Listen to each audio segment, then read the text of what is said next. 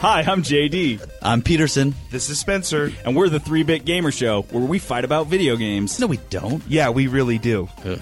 Be sure to subscribe on iTunes and follow us on Facebook at 3 Bit Gamer Show. Pants are optional. I don't know how often you go to live performance. I know that uh, I don't go enough. Uh, But I try to take in live performance other than a concert. Uh, by live performance, I mean a play or a dance performance or even a stand up comedian, something like that. I try to go to live performance as much as I can, but probably what, eight times a year, maybe? We really should go to live performance more than we do. But at any rate, the, the live performance that you go to, uh, you hope that it'll be something more than just a, a way to occupy your time for a couple of hours, uh, a diversion, something that you you uh, you go to and then it uh, just quickly slips out of your mind and you don't think about it that much anymore. But sometimes you come across a live performance that does more than just entertain you. It it makes you think about it and you can't get it out of your mind. And that's what happened to me a couple of weekends ago when I uh, went to see Sonder, S O N D E R. It's a uh, immersive theater and dance performance was going on at the uh, Old Bay, the old Eagles Hall on West Temple, and uh, it has not left me. Uh, the per- experience of that performance has stuck with me. It was incredible, and it's something that I wanted to go back and see again and again. Uh, unfortunately, I didn't get the chance to do that. Well, I may have one more chance to do it. Well, at any rate, Sonder, uh, the man who created Sonder, is named Graham Brown. He's a professor of uh, dance at uh, Brigham Young University. He was a trained dancer. Uh, he trained uh, in dance at uh, University of Utah and the University of Maryland. He uh, then uh, chose to come back here. Well, he got a job at BYU, and uh, Graham Brown, along with a lot of help, has created this amazing theatrical dance production, Sonder. Now, if you want to find out more about it other than what we're going to discuss here, you can go to sonderslc.com. S O N D E R S L C.com. If you didn't get a chance to see it, I'm sorry. Keep on top of things because Graham Brown will be doing things in the future uh, that will, will surely astonish you. Surely astonish you. Now, we're going to talk about all of that with Graham Brown here on the Let's Go Eat show. Uh, I, I, I hope we can bring this experience alive for you. It's a discussion of art and music and, and all that goes into that. And I don't know, I found it fascinating. We sat and talked with Graham at the club at 50 West for the Let's Go Eat show. I guess without further ado, uh, here's my discussion with Graham Brown, the creator of Sonder, on the Let's Go Eat show. Uh, so we're happy uh, to have here on the Let's Go Eat show Graham Brown. How are you? Doing well. I've Glad gotta to be tell- here. It's nice to have you here. Uh, a couple of like last weekend, I went to see this uh, immersive dance and theatrical production called Sonder. Mhm. S O N D E R. I was talking about it on the radio, and somebody said, "Boy, that somber sounds really good." Can you tell me what? Tell me about somber. No, no, it's Sonder. Right. And um, I really didn't know anything about it when I before I went. Uh, other than uh, it was over here, the old Eagles building on West Temple, Mhm. and uh, which many people, most people probably remember as the Bay Dance Club from the '90s. Right. And uh, I went to see it with my family and was just blown away by what I'd seen. And Graham is the uh, creator and choreographer, along with a huge. I mean, you have a really big technical team working Yeah, with you, and we do. composing team and all of Mhm. that.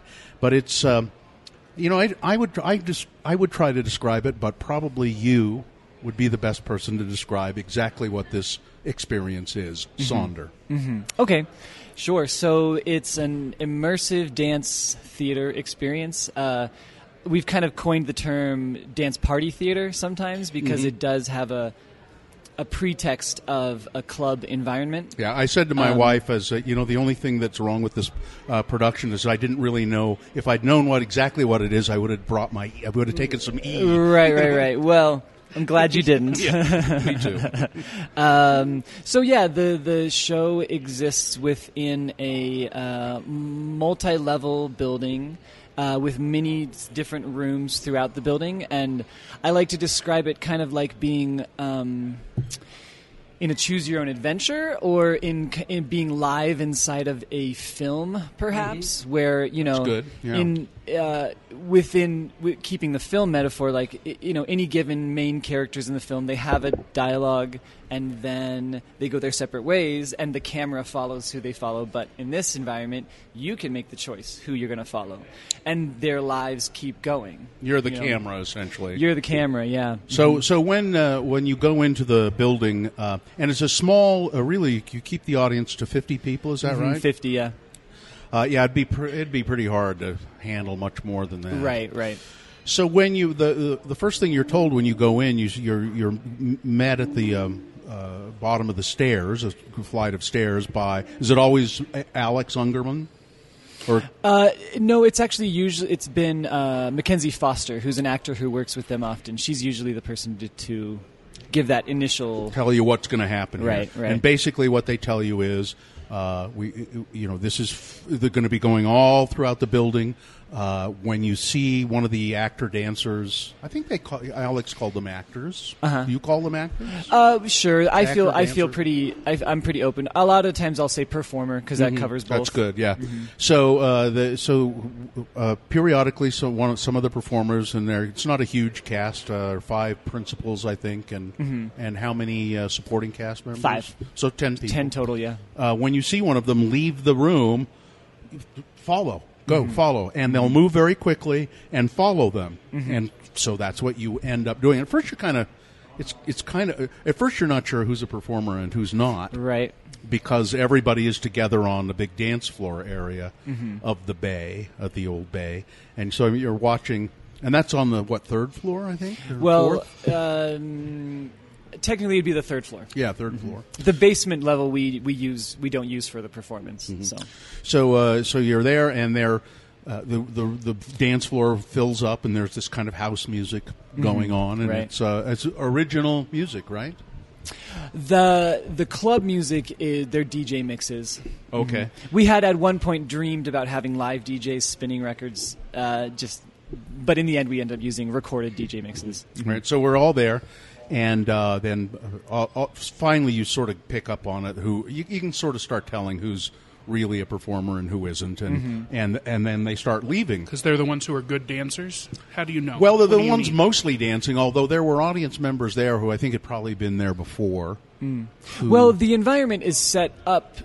We we hope that people will be dancing just like you would at a club. You want them to Uh, do that. There's that opening scene in which you in which it's very distinctly choreographed, uh, and that's when we kind of see. Oh, okay, those are the performers. Oh, that's right. Yeah. And then you start following people through Right. throughout the building, and you end up uh, uh, going up and down stairs and and um, uh, uh, and pretty pretty go pretty fast, and you end up in different scenes Right.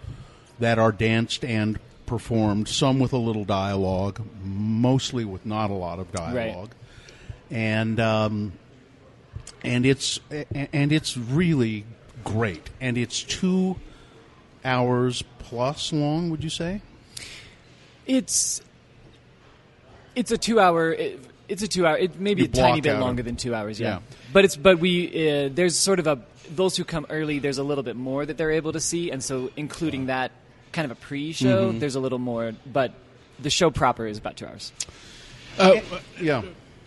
is it is there a story to follow? Are the the, the Well- scenes connected uh, in a in a long story, or is each scene its own story? Yeah, they're I connected. still don't They're- understand what you people are talking about. Yeah, it's sort of we'll both. get it. Um, the have an way, hour. the way, We'll yeah, right. Yeah, the way that I like to think about it is that um, rather the story has a lot of depth and not so much width. So there aren't, in, in terms of a traditional storytelling model, there's not, you know, there's not an inciting action. There's not a um, immediate sort of thing that happens. There's really there, to tell the story of the show would be very brief and very boring. Yeah. Uh, but what we do experience is That was my next question. getting I'm inside of the that. lives of these people and understanding their characters and their personal conflicts and their relationships with each other is a really important thing, and kind of what drives them toward or away from one another, and um, in a way that is hopefully relatable. You know, Now it's uh, it, it, I th- you know when we got done and I thought well I saw and I saw the whole thing and and uh, my son who my younger son who'd been there before said no you didn't see the whole thing Right. you really probably ought, need to go back because and I thought well I saw a story I mean I saw uh, the relationship there are two uh, uh, characters the uh, the uh, mom and the dad the mother and the father the Pascal and uh, Marco right, right. and they they kind of are the uh, centerpiece of how all of the the stuff flows. Wouldn't you say? No, No, But that's how it Okay, was for see, you. That's what it was for me. there there are uh, there's two main centerpieces: the Okay. Pascal and Marco family and their and their daughter Alex, and then the two uh, best friends and roommates, uh, Charlie and Warner. Oh yeah, see, so, And I missed all of that. Okay, yeah. So that's great. So it's really interesting because uh, you can. Some people bounce around and get kind of a tapestry experience, and some people will stick real closely to a certain story, and then the others become peripheral. You know, Yeah, it sounds like that's what you did. Yeah, and it's uh, and, and partially because I have a, a a really bad sore foot, and it was hard for me to run up and down the stairs. Okay, so, yeah. so I thought, well, you know what? If I can just hang here for a while, I will. Uh-huh. Uh And uh, but let me say this about the performers: it is an extremely athletic thing that they are doing Mm-hmm. for two hours. Uh, I mean, these these people are dancing, dancing their asses off for two hours. Uh, it's very physical, and you do two shows a night. Sometimes not every night, but yeah, sometimes. But I, uh, that night, I know they That were night they we were did, going to yeah. do another one. I thought, how in God's name? Yeah. oh man! And uh, my wife said, I don't know how they would do it. And I said, and and I have a performance background, so I said, well, you kind of get into a zone and you just do it. Yeah. And and you sort of feel uh, exhilarated about the fact that you've done it, but it's hard. I think Very so. hard, I yeah. think, um, yeah. On the one hand, it is really taxing. Uh, Well, just like you said, on the one hand, it's very taxing. It's a lot of physical work, but on the other hand, it's really exhilarating. Yeah. Performing brings that kind of high energy. Mm-hmm. So So now uh, let's let's talk about your background, and then Sure. we'll come back to the production and how this all came about. And because uh, I still have a lot of questions about it. well, ask Okay, one. good. Ask another one. Okay, I'm just trying to understand what uh, the deal is. So, we're we're in a room. It's a there's We're in a building. The building, the whole building is the performance I, what- space. I understand that. We're in a room. We're listening to the DJ mixes. Everybody's gathered there. It's the beginning of the thing, and uh, we're the uh, the mom and dad characters walk into another room, and we decide to follow them. Well, right? Sure. We don't know that they're Okay. the mom and dad characters at this No. point. Well, I- I'll say it with a little more detail. What happens is that basically the idea is that the club closes, and then the four main characters emerge, and they say, "Oh, hey, that was a fun night. Hey, you know, mm, co- come hang out. Let's hang out some more." And mom and dad are like, "No, no, we got a babysitter. We got to go." So we see mom and dad go this way, and and we see the other two younger ones go this other way, and it becomes this moment of choice. Mm-hmm. One's going downstairs, one's going upstairs. What are you going to do? Yeah. Okay. So we, we follow mom and dad to the babysitter. What's the first? I mean, what hap- What's the first scene like? If there, there's not much talking, Uh huh. what are, what are we? I mean, just I don't want to give away the whole story. Sure. But can you give me an example of how is the story just portrayed through dance? Yeah. So um, let's see. I'm just trying to get a. Sure. There are. So I'll give one really good example. There's a scene that happens in a restaurant um, with this uh, Marco and Pascal couple, and it's moving through tableaus of their life. They're on they're on their first date. It's a flashback, and it's the first date, and then it's an anniversary, and so forth, and and then their kid arrives, and then they're in a fight later, and it um, and the physicalization is the primary mode of storytelling. We see the we see the anxiety when they're on a first date. Uh, we see they're kind of like checking each other out. We see uh, we see the settled energy in their bodies when they're in their at their anniversary. We see the kind of nervous energy of uh, uh, of maintaining this this wild kid while they're at a restaurant, um, and that is achieved through the through an abstract representation. They're moving cups around. They're doing kind of um, odd, putting cups on their head or different things that, within the context, start to convey a narrative that is, m- well, of an artistic intrigue, I think, and then I also think it has an open to interpretation sensibility so that mm-hmm. so that i mean one of the goals that i have of the production is that someone watches it and says yeah i i i've, I've been there i know Yeah. that exact feeling So, know? so, so, and I saw that particular that whole uh, sequence in the in the restaurant, and it's maybe I don't know how long, ten minutes? No, Uh, maybe not, not, that 10 long. yeah. i think it's like five or six. And you see based on how the performers relate to each other uh, there it's like you're watching uh, uh, you know two minute tableau or even shorter tableaus tableaus? Yeah tableaus. Tableaus of their life.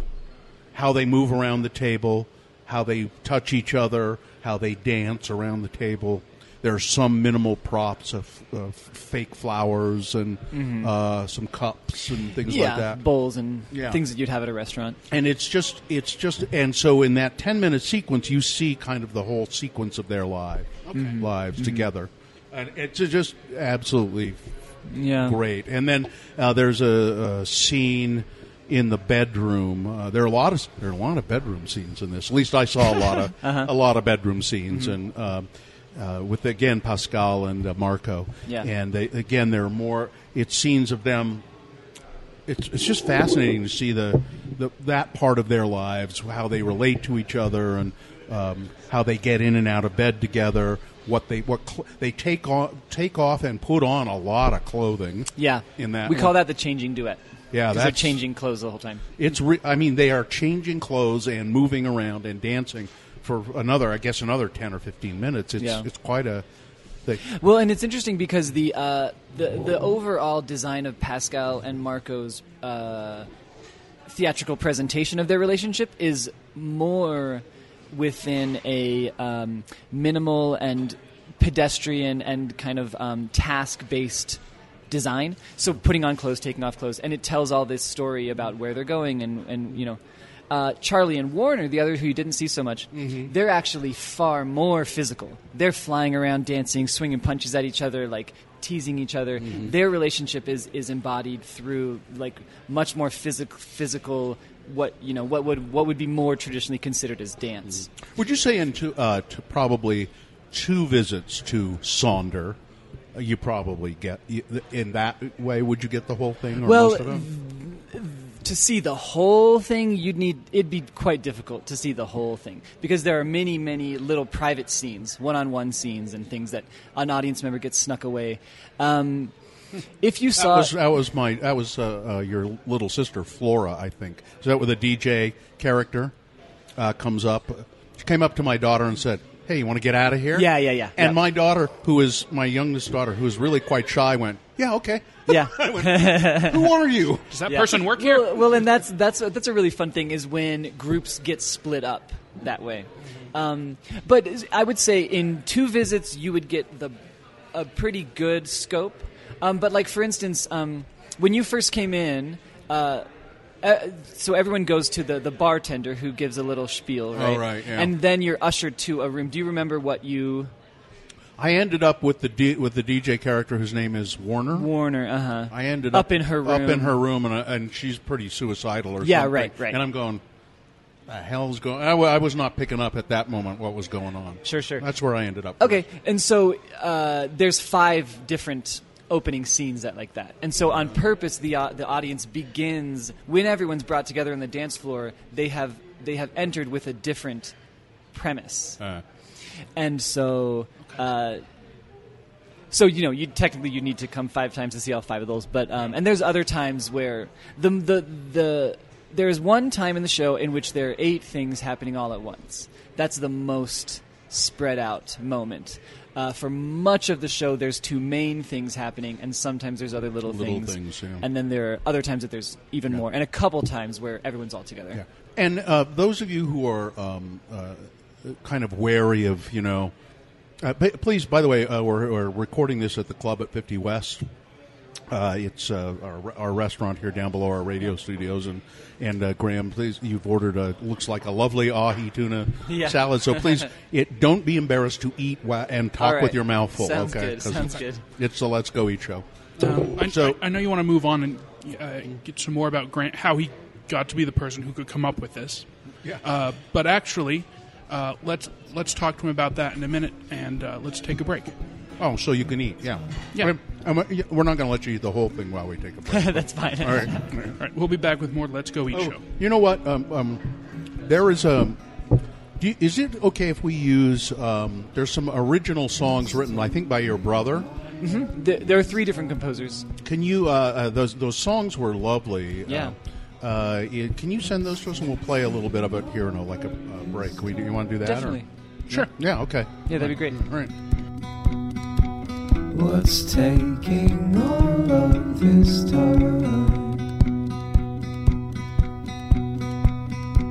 What's taking all of this time? Do you know where it goes?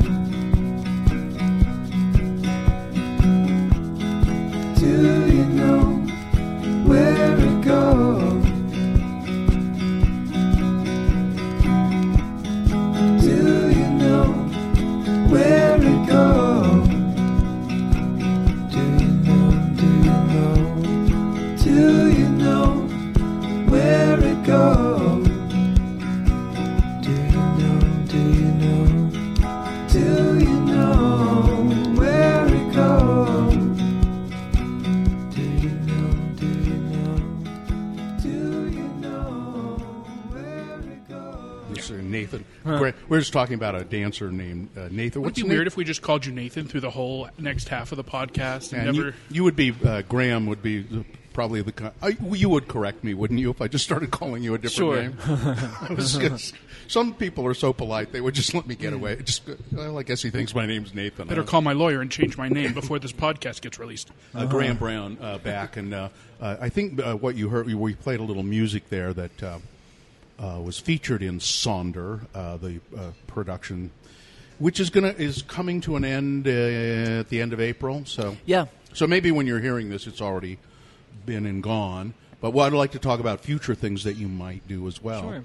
But uh, Graham, let's talk a little bit. Oh, one other thing I wanted to mention before we did that break was the way we were describing Sonder. It may sound to some of you as though it's one of those kind of theatrical things where, uh, or dance things where the performers are up in your face and they're they want you to uh, interact with them a lot, and you know it can be kind of assaultive. It's really not that, is it? No. Uh, the uh, uh, the most uh, uh, uh, interaction I saw any audience members having twice it happened with me. Right at the beginning, one of the dancers came up and said, uh, "Hi, how, you you come here very often?" And I said, "No, I haven't been here for years." Oh, you must have been used to come here when it was the Bay. Yeah, I did. Yeah, nice to see you. And off she went. And then, uh, and then I ended up being a. I, I actually ended up being a performer. Right. Uh, in that uh, the uh, dancer who plays uh, the dad, Marco, said, "Anybody here babysit? Anybody here have any uh, with kids? Any?" Uh, and a few people raised their hands, and I kind of went, well, I, and uh, and he came to me and said, "Okay, I need you to babysit for me. Here, this is what you do. Sit down here." I'm going, "Okay." He said, then he had a microphone all of a sudden in his hand, a um, like a little cl- uh, clip-on uh, mic, remote microphone, and he said, "I'm going to need you to." Uh, First of all, I'm going to need you to pretend like we're old buddies. If my wife asks you anything about me, and I thought, uh, so in, he's making you complicit in something all of a sudden. Right. My wife or my daughter, Alex, asks you anything about me, we're old friends from way back, right? Y- yeah, okay. I said, okay. And here, I just need you to, you're going to be the babysitter, and I need you to read this bedtime story to my daughter, Alex which I did, and that was, and it was great fun. I loved doing it. It was wonderful, and I, I had fun doing it. But he, he also it was interesting. Marco was uh, said, said uh, uh, I'm going to let you interact with me, but only as much as I want you to interact with me. Because he said, "Now here, I'm just going to put this on you. Don't worry about my hand." And I started to talk to him. He said, I, "No, I don't need you to. I don't need you to talk to me. I'm just Oh, interesting. Yeah, Huh. I don't need you to get that involved. Let's Mm-hmm. let's just let me do this." You know. And I just got the sense of you know, he, you know, because see, I'm ready to have an improv. You know, I'm ready to. Right. Well, and that's uh, it's a really fine balance, Yeah. um, which we've learned over time. Actually, so there's a um, there's a one-on-one scene that um, that Charlie has. and daughter, the little- which is no, this is the the roommate the that you didn't you didn't see so much of. Yeah. Um, and she. Uh, she, she takes an audience member into what is her like office kind of space and she sits them down. And because they're one on one and she starts telling them some really intimate things about her her experience and, a- and a loss of hers I, I've heard, and it just so happens that this room is right next to the tech booth, so I can hear it on the other side of the, the wall. And Is that where you they're- living pretty much Kind the of. show? I sort of lurk in corners. It depends. It depends. If I know people in the show, then I try to stay clear as possible because I just feel like them seeing me, seeing them, will Yeah. alter their experience. Um, but anyway, the there will be sometimes adventurous uh, audience members who want to start asking questions and want to start, you know, altering the performance. yeah. And yeah, we've had to really work on that because it's in the end, it's not an improv performance. We haven't created an improv theatrical environment. We've created a real specifically designed show where we want to invite you in. Uh, but there's a level of control that we need to maintain in order to contain, in order to keep the whole world uh, coherent. Mm-hmm. Yeah, and I think So- I think he could sense that. You know, if I if he if I if he, if he wanted me to improv with him or something, I would. you know, I could do right. it. You know, I'm uh, I'm ready to go. This guy's a troublemaker. yeah, Right, But he but he made it quite clear. No, what I want, I just need you to read this story. That's all I need you doing. Okay. That's Funny. fine. Yeah. Mm-hmm. And, and I interacted a little bit with uh, Alex, the daughter, as I was reading the story to her. Uh-huh. Right. But I uh, but at that point I knew. Yeah, just a little bit, maybe. You know, Right. Just to, Yeah. Would you like to see the pictures too?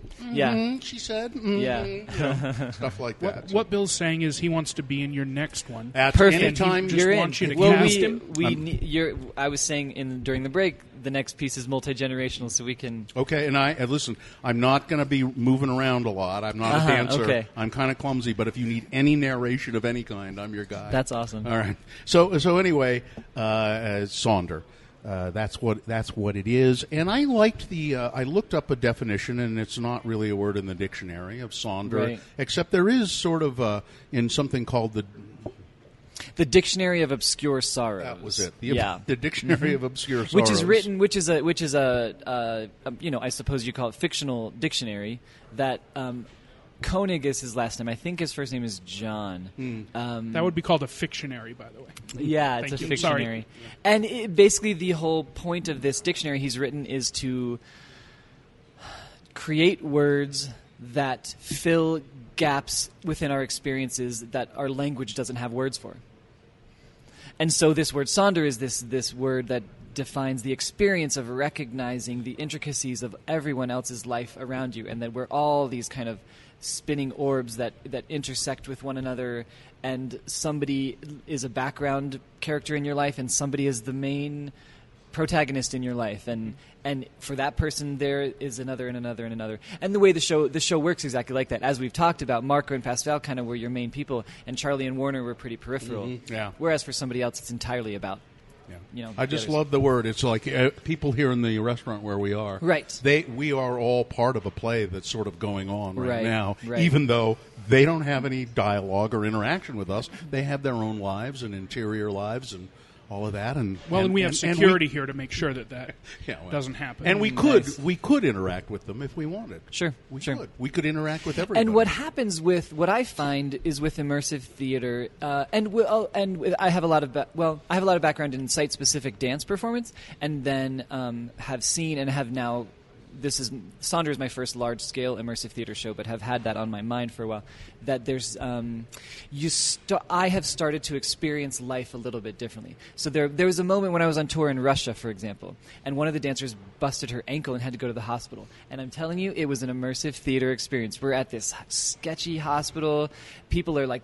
Th- like, like like pushing her all around into these mysterious rooms and it was really kind of scary and there's like odd um, decorations around the space so life start life and art and theater they all start to kind of blend between each other and that's i think really exciting Okay, so where the hell did you come from? What? How did you? How did you arrive at this point of, of your life? Okay, um, let's see. Do you want me to go all the way back? Where were you Well, I- born? yeah, no. You're, uh, you're, you're, you, you said before we started that you're not from Utah, but, you- but apparently you've been here for quite. I've been here for a little bit. So, so basically, my entire life has has bounced back and forth between Utah and Maryland for whatever reason. I was born in Utah, and my uh, I moved I moved back east. I, I we settled in Maryland by the time I was five, and I lived my whole childhood in Maryland in Annapolis. And after graduating from college, from high school, I. Uh, uh, went back to Utah and went to and, and and went through school my undergrad in Utah and In dance. uh, in dance hmm and then got met my wife we got married we started having kids and then we went back east again to the DC area where I was in grad school and I was performing with a company called Pearson Widrig Dance Theater Is that where you who you And went then- to Russia with? that's where I went to Russia with, yeah. And uh, th- uh, really, we went back east with the. For me, I loved the East Coast, and I I wanted my I was hoping my family would all fall in love with the East Coast and we'd stay there, and they did. They loved it, and then I got a job at BYU, so we came back across the country, and so now we're in in Provo. Uh, so, uh, so uh, little uh, little Graham, where does little Graham's finally go? I want to grow up and be a dancer. Right, right. So, I, so I, I like to say that I started dancing two generations ago. Um, my, my mom had a studio and was my kind of initial teacher, and her aunt was Virginia Tanner, who Oh, yeah, do you know that name? Yeah. Yes, I so she's uh, very prominent in Utah, but also nationally was a big. Uh, um, Pioneer in children's creative dance. So your aunt is Virginia Tanner. My- my right? great aunt, Great yeah. aunt was Virginia Tanner. Yeah, yeah. And so I grew up with it, and it was kind of uh, kind of forced on me as a kid, and I didn't really love it. And then somewhere around age ten or twelve, I just switched and just kind of haven't really looked back since. Actually, So, what kind of dance did they want you to? Well, Virginia Tanner was a modern dance. yeah, and- yeah, And that's so that's always been my. I haven't veered much from that. Mm. The biggest, um, the biggest kind of aesthetic uh, uh, veering has been in dancing at clubs. You know, freestyling and, and Mm-hmm. uh, breakdancing and whatnot. Um, Did you? Can you? Did you do that? Can you do that? Uh, yeah, I mean, so what happened was uh, around my toward my senior year of high school, I just kind of discovered the the rave scene of like the late '90s, and this just um, this dancing all night and this vocabulary that was very. Uh, I want to say nomadic. Like we weren't studying. It's not like how hip hop is in terms of like like popping and b boying and Yeah. and house. This was much more kind of like monkey see, monkey do. I'm doing what I'm doing. You're doing what you're doing. And it was just sort of, sort of freestyle vocabulary that we collected as a community, and um, and that was just so infectious. Where I had been used to this experience of being in a studio, thinking a lot about my you know my my Your alignment form, and yeah. stuff. This was just letting loose and dancing all night long, and that uh, experience has sort of stuck with me both in terms of the experiential what I see about dance and value about dance, as well as the the physical vocabulary movement choices. Because of who you are, you see dance in uh, everyday life everywhere, probably. Sure, and that Yeah. too. Yeah.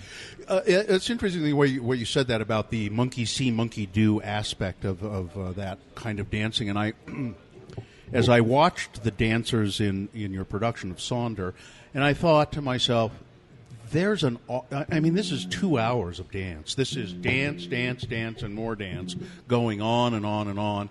And uh, uh, it's just incredible. And I thought, so how do you, you know, I mean, it's like memorizing lines, I guess, but Yeah. how do you? But then I was watching some of the dancers, and I and I would watch them occasionally, sort of checking each other out and kind of Hmm. getting back into a. And it's not like they were out of sync or anything, but you could see them kind of reestablishing a Yeah. groove with each other. Uh, in, in, I- in, in some of the big, the larger scenes, I think that are more that are just pure dance. You Mm-hmm, Right, know? right. I thought that was uh, incredible. Uh, so, uh, so you, um, uh, it was, so how did you? There's a difference between a dancer and a choreographer. Sure. What, Well, when- what's nice, it- I think, about my background is that um, the creative uh, skills were being taught along with the technical skills from the, from the beginning. Sure. Um, and so I it's not. I don't know that I ever really. There were times in my life when I was more interested in being a performer, but overall, it's been a pretty um, continuous. Con- con- con- there's been a lot of continuity between the experience of being a performer and being a choreographer. I'm, and I'm usually, and I've in the past, I've usually been in my own work as well. Mm-hmm. So Do you, you do you dance much at all anymore? Or, just What I find is that the higher up the food chain I get, the less, I dance. Yeah. so, um, uh, going into grad school, suddenly I, I found I was not dancing as much, which was sort of you'd think the opposite. But I was writing a lot more. Becoming a professor, there's a lot more. You know, the, the I'm telling people about dancing a lot more than I'm dancing myself. That that said, I do I do perform still, and I appreciate the chance to. what do you so at BYU? Yeah. What do you te- what? Tell me what things you teach. Sure. So I teach. Uh, there's I there's basically three strains of content that I teach. That of physical practice, like technique, like sort of a dance classic you'd think of. Everybody's And in then- there at the bar and learning the material. Yeah, well, no- there's definitely no bar in No my bar class, anymore? but no, no bars, no mirrors. Okay, no mirrors. Uh-huh. I uh, yeah. Um, You insist on that? or- yeah, I do. I just find uh, um, there's a there's a disconnect from your own ex- experience when you're looking in the mirror all the time at what you look like, rather than feeling what it feels like. But um, so there's that, and then there's the creative um, practice. So I teach choreography classes. Um, up until this is my last semester, but I've been directing a student performing group called the Dance Ensemble. And so that's all about student choreography. And then I teach some academic classes. I teach an identity class and I teach a history, dance history in the in the 20th century. Yeah. Uh, uh, so, uh, uh, how long have you been uh, at BYU? This is my fourth year. So doing it's going okay. Yeah, it's going great. You're got, uh, you sort of like on that track to tenure and all of that stuff. Right, right. So I passed my third year review and working toward the sixth year tenure Yeah. review. Yeah, my uh, my next door neighbor is a tenured professor at the University of Utah in uh, poetry, and Oh, nice. she, uh, like, she's not even there this year. She's she she's traveling Europe because she can do that because she's a tenured professor. Uh-huh. Right, right. Nice. Yeah, it's going to be good for you. Yeah, Uh, how nice for her. Well, Yeah. So, um, uh, uh, Sonder, uh, by what measures shall we measure it as a success? Oh, By my measure, it was a success. great. Uh, as an audience member, I, I liked it a lot. Uh, it was, um, and it was very, uh, it was really unique. Yeah. Uh, is it like? Uh, did you t- draw inspiration from other things? I, I, can you say, here's where, um, here's what my influences were, and if I knew dance better, would I go, oh, I see that where where oh, you came from? um, not You know what I'm saying? necessarily. I think I think my influences were. Um, this piece has developed over several years, and it began as a proscenium show, and it, even before that, it was like a you know like a 15 minute dance, like you see in a concert of several different. Uh, and from the beginning, there was kind of two main premises that I was interested in. One was playing with this physical vocabulary, like I, I talked about it at clubs and whatnot. Um, and using that as the creative mode for generation of content of, of physical vocabulary and then the other was these simple images of uh, real life Sure. so so just the, the beauty of the simplicity of a couple in a space together changing into an outfit to get ready to go camping or to a funeral you know um, so that that contrast and, and that also became a contrast of um, of public and private experience Yeah. And so that just kept kind of snowballing. There was no character. There was not really a theatrical. There, well, there, I'd say there was a theatrical sense there, but there was not a narrative sense. There were not characters involved, though the characters were born out of the um, out of the um, composition. So, um, a measure of a success is that uh, this this is, has to be uh, a pretty. Um, it, this has to cost a fair amount of money to do this. Sure, definitely. You, you've got dancers that you're paying. Mm-hmm. Uh, you've got rental on the space. You've got you know any number of expenses. Has it been uh, a success in that respect? yeah, it has. Um, As long as you break even, you're happy. Yeah, well, exactly. So in the, in kind of this grassroots performance world, uh, uh, break even means good, and then get something back means really good. Yeah, you yeah, know? yeah. And I would say we're in the really good Good phase. Great. Yeah. And um, how about in terms of artistic uh, success? Yeah. and I and I, uh, I I think you have to be pretty happy with that. Just as a, but, but this deserves to be seen on a wider scale. It deserve, It's almost like I said. Well, Salt Lake is really lucky to have this performance, Sonder, because this is bigger than Salt Lake City in a lot thanks. of ways. Yeah. I think it really is. It's it's as far as I know, it's uh, uh, quite unique Yeah. uh, almost to a fault unique. Stephen Brown at SB Dance, he does some things, that, but but still not like this. Not Mm-hmm, not this kind of immer- so totally immersive Right. Right. uh, theater uh, and dance. So. I, I, I guess what I'm wanting is just to catapult you to something larger. Well, thanks. I Is mean, that what I- uh, that makes sense? That, yes, that would be great. um, I, I, I did kind of want to speak to your what you're saying about measures of success, Mm-hmm. and I'll just share some of the things that I was thinking about within the creation in terms of is this going. So the things that I I don't want people to walk away confused. I don't want them to be. Um, I don't want the audience to feel like they're more concerned about what they missed out on than what they saw. So that was a constant question when we were make, Yeah. when we're making paired scenes. If this scene is just amazing, and then this other scene happening downstairs is okay, then it becomes well.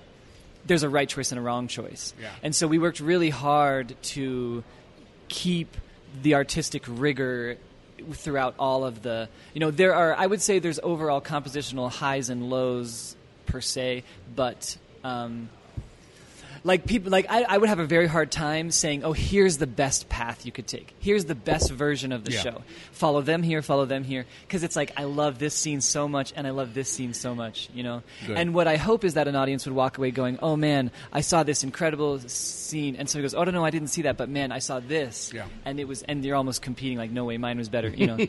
So that's one thing. I think another another measure of success that i'm really looking for is relatability that it's not um, some kind of uh, larger than life uh, i don't know um, Symbolic, or- Shakespearean, yeah. or, I mean, even that's relatable. But like relatable on a real, like this could be my next door neighbor. This could be me. You know, one of the one of the great one of the, in, the well, the very initial research question that I had for this work, way back when, was this: Do you see yourself in it? To the audience, you know, and if if we are creating images that are relatable enough that people can say, "Yeah, that I've been in that exact suit," that's a really strong measure of success for me. I thought one of the most touching things uh, uh, of, it, of the whole thing was of the parts that I saw. There uh, it seemed to me there was some question about how stable Pascal and uh, uh, Marco's relationship was. Um, but when they were getting ready to go to whose ever funeral, you saw. You really saw a couple that knew each other, and mm-hmm, mm-hmm. I Yeah. just it was just so that was very relatable. They just Yeah. they knew each other so well that they could help each other dress and Yeah, right. and Good. you Yeah. know I just mm-hmm. it was and it's it's a really fun much of much of the experience was seeing oh well I, I sort of started seeing my own life in certain ways or it would sort of go back and forth like there would be something would happen at home and it would spark this artistic kind of oh that's really beautiful and we would use it and then the opposite there would be things that happened at home and i would go oh wait this is straight out of the show by accident you know so Uh, we had to talk. We had to talk quickly about some of the performers. Yeah. Um, uh, just uh, you got great uh, principal dancers. Marco is Francisco Avinia. Avina. I can't read my own writing. Uh, where Where's he from? So he's from Las Vegas. Uh, he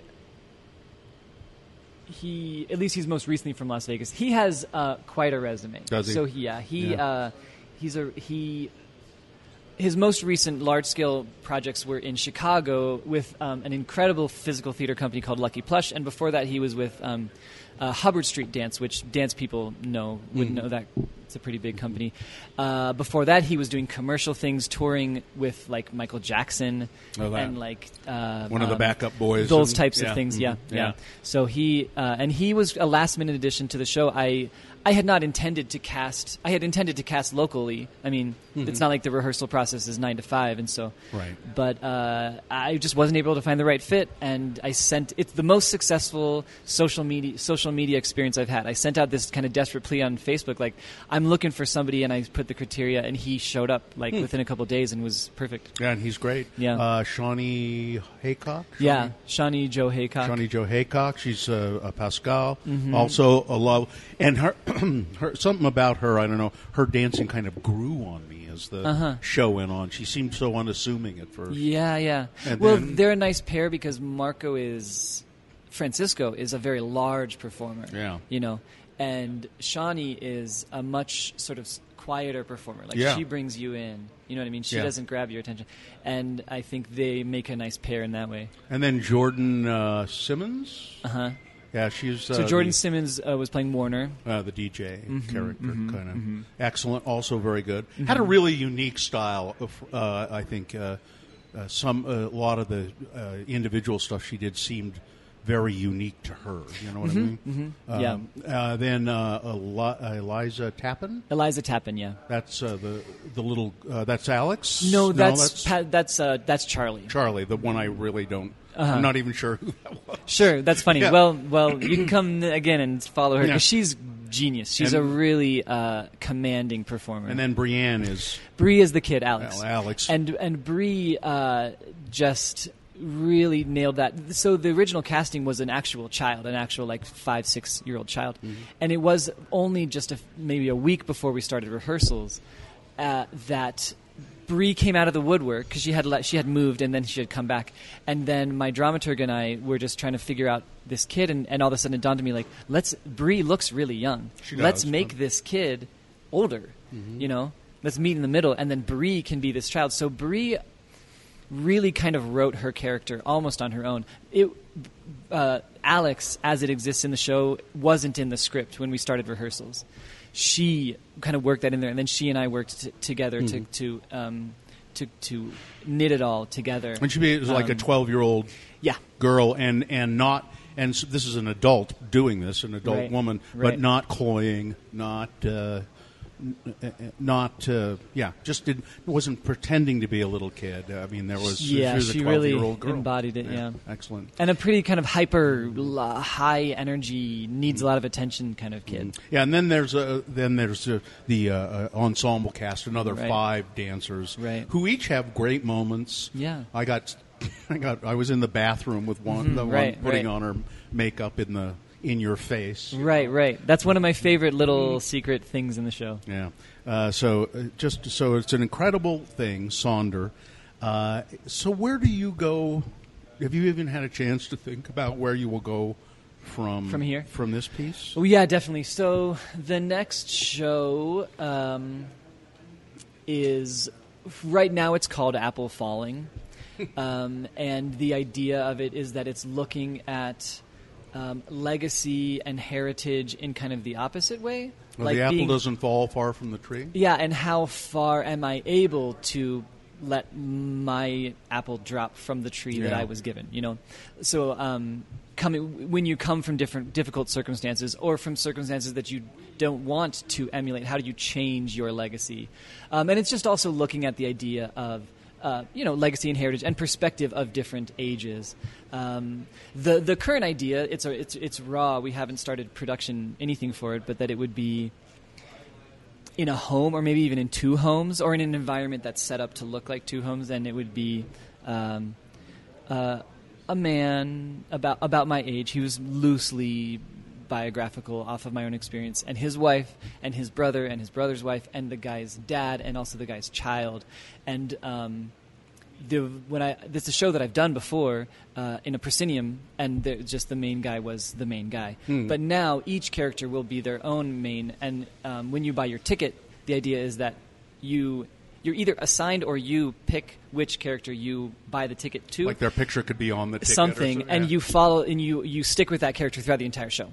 So they become your protagonist. That'd be fun to do it in two, really, literally two separate houses. I know that would be that's You know. definitely my my you know dr- my goal, my dream. So you want to keep doing this kind of at least for now. At Uh, least I mean, right now I have this specific show in mind that would work so well as a persi- as a as an immersive experience. Yeah. Um, you worked really well as an immersive experience, and uh, and we'll, I don't have a big plan beyond that. I mean, I'd be really interested in choreographing for theater. I've done some of that for straight theater, not for musical theater. Uh-huh. Um, Why, uh, why, why, uh, you just made a distinction there. That yeah. why did you? well, do- because I, I don't know that I would definitely be opposed to musical theater, but it serves a different purpose. I'm really interested in movement as a means to abstractly represent um, experience.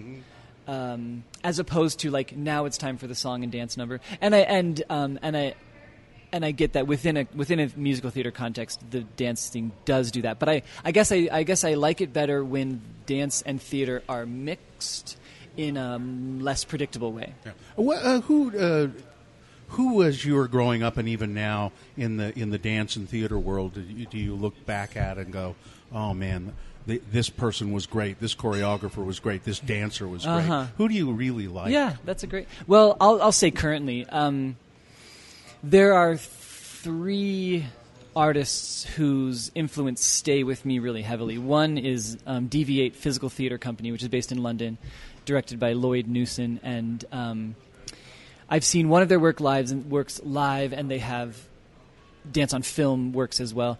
And there's an en- enormously rigorous uh, integration of physicality and of of um, specifically vocal performance that they're speaking a lot. Really, um, and he doesn't shy away from difficult topics. Um, and and there's just an impeccable rigor in the like movement that's just like mind blowing, incredible. No. Plus this dialogue that's really deep and and and immaculately put together with technical elements that are really um, uh, just just innovative and kind of mind mind blowing. Uh, so that's one. The um, I've actually never seen his work live, but Hofesh Shechter is a um, he works in London as well, and he's originally from from Israel. Uh, so as a choreographer, what what really has stuck with me about him is that he plays with this kind of vernacular vocabulary. This kind of it looks kind of hip hoppy, but it's not at all hip hop. Um, it's it's it's sort of quirky and odd and sort of infectious, and that's a vocabulary that I'm really interested in. And the last one is um, Third Rail Projects, who are in New York, and they're the ones they make immersive theater. They ha- they have a show in New York called um, Then She Fell, which was really the show that changed my whole life in terms of performance and the potential for performance.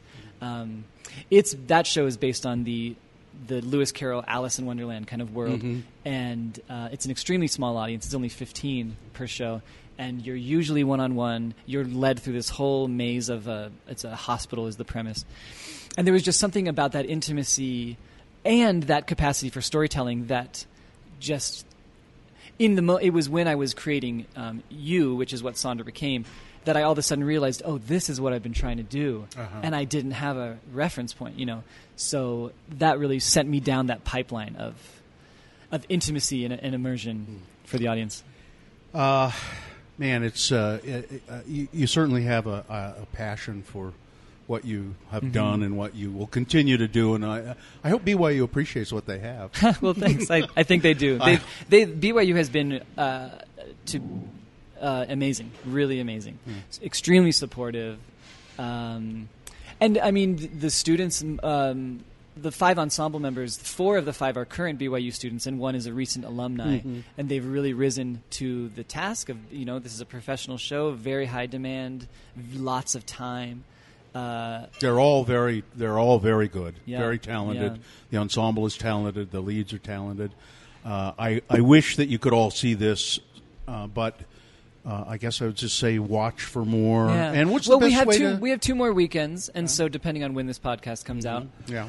Um, the 22nd is when we're billed to close. Um, and then you were saying how to. Well, if people want to follow what you're doing and kind of keep up with what you're doing and Yeah. and maybe even interact with you a little bit and say, wait a minute, what was that the uh, that the British theater company you were talking or Sure, dance sure. you know how can they best keep up with you? Yeah, so I'm you know I'm reachable on Facebook and Twitter and Instagram. Um, I uh, and I can be I can be reached through Sackerson as well, um, which we didn't talk too much about. But Sackerson is the production company that re- really the this was this show was my creative kind of baby, but they really delivered the baby. Mm-hmm. they were the- you know what I mean? they were the midwives. They were the midwives, Yeah. big time. Yeah. Yep. I was just this kind of artist floundering around trying to make something happen.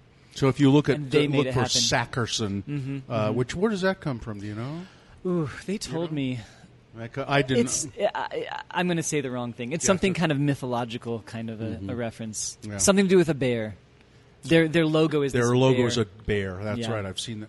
Uh, so uh, so anyway, that's that's the best way to keep keep up with you. Yeah. Uh, Facebook, Twitter, and uh, Graham Brown. Mm-hmm. Graham with a H. I guess, is there any other way to spell it? I guess. I Well, guess yeah, G. R A M. Or yeah, I get that sometimes. But or A E M E sometimes. Oh yeah, that's British right. You you are Graham. Graham like graham crackers. Yeah. Yep. Uh, and uh, just thanks a lot for uh, uh, doing Sonder. Please give my best to everybody who is in it. Just if you get a chance to just say, you know, Bill Allred just wants you know all to know whether you know who he is or not. Mm-hmm. You guys are great. Well, I will tell you that uh, one of my students, I brought it up. I think what I said was, "Hey, you know, did you hear we were on Radio from Hell?" Or he, that, that that you know Bill Allred Mm-hmm. came, and one of my students was like, "What?" She was like, "I danced with Bill Allred. I can't believe it." She Well, there's like- one. She was swooning. well, uh, this uh, just tell it was great, and, and it's a it's such an unassuming thing too. It sounds great, and and, and, and yet Graham here was doing the coat check the night I was there, and yeah, giving yeah, that was a that Somebody's was a gotta check mishap coats. with with Somebody's uh, gotta do yeah. it. One of our producers got his car towed. oh So they were dealing with that. So I was pinch hitting. Yeah. So that's oddly enough, that's where we met was doing Right. coat check Yeah. after my show. Well, it's it's a great. It's called Sonder. Please go see it if you can, and watch for more stuff. Uh, uh, I think you'll you're going to have a great and long career. Well, thanks a lot. Thanks. Thanks for having me. That's it. Thanks, Dylan, for producing the show. Thanks to uh, the club at 50 West for uh, providing, getting us some food and a space to record this. And uh, that's it. Uh, I'm Bill Allred. Remember, next time you're pouring drinks, make mine a double.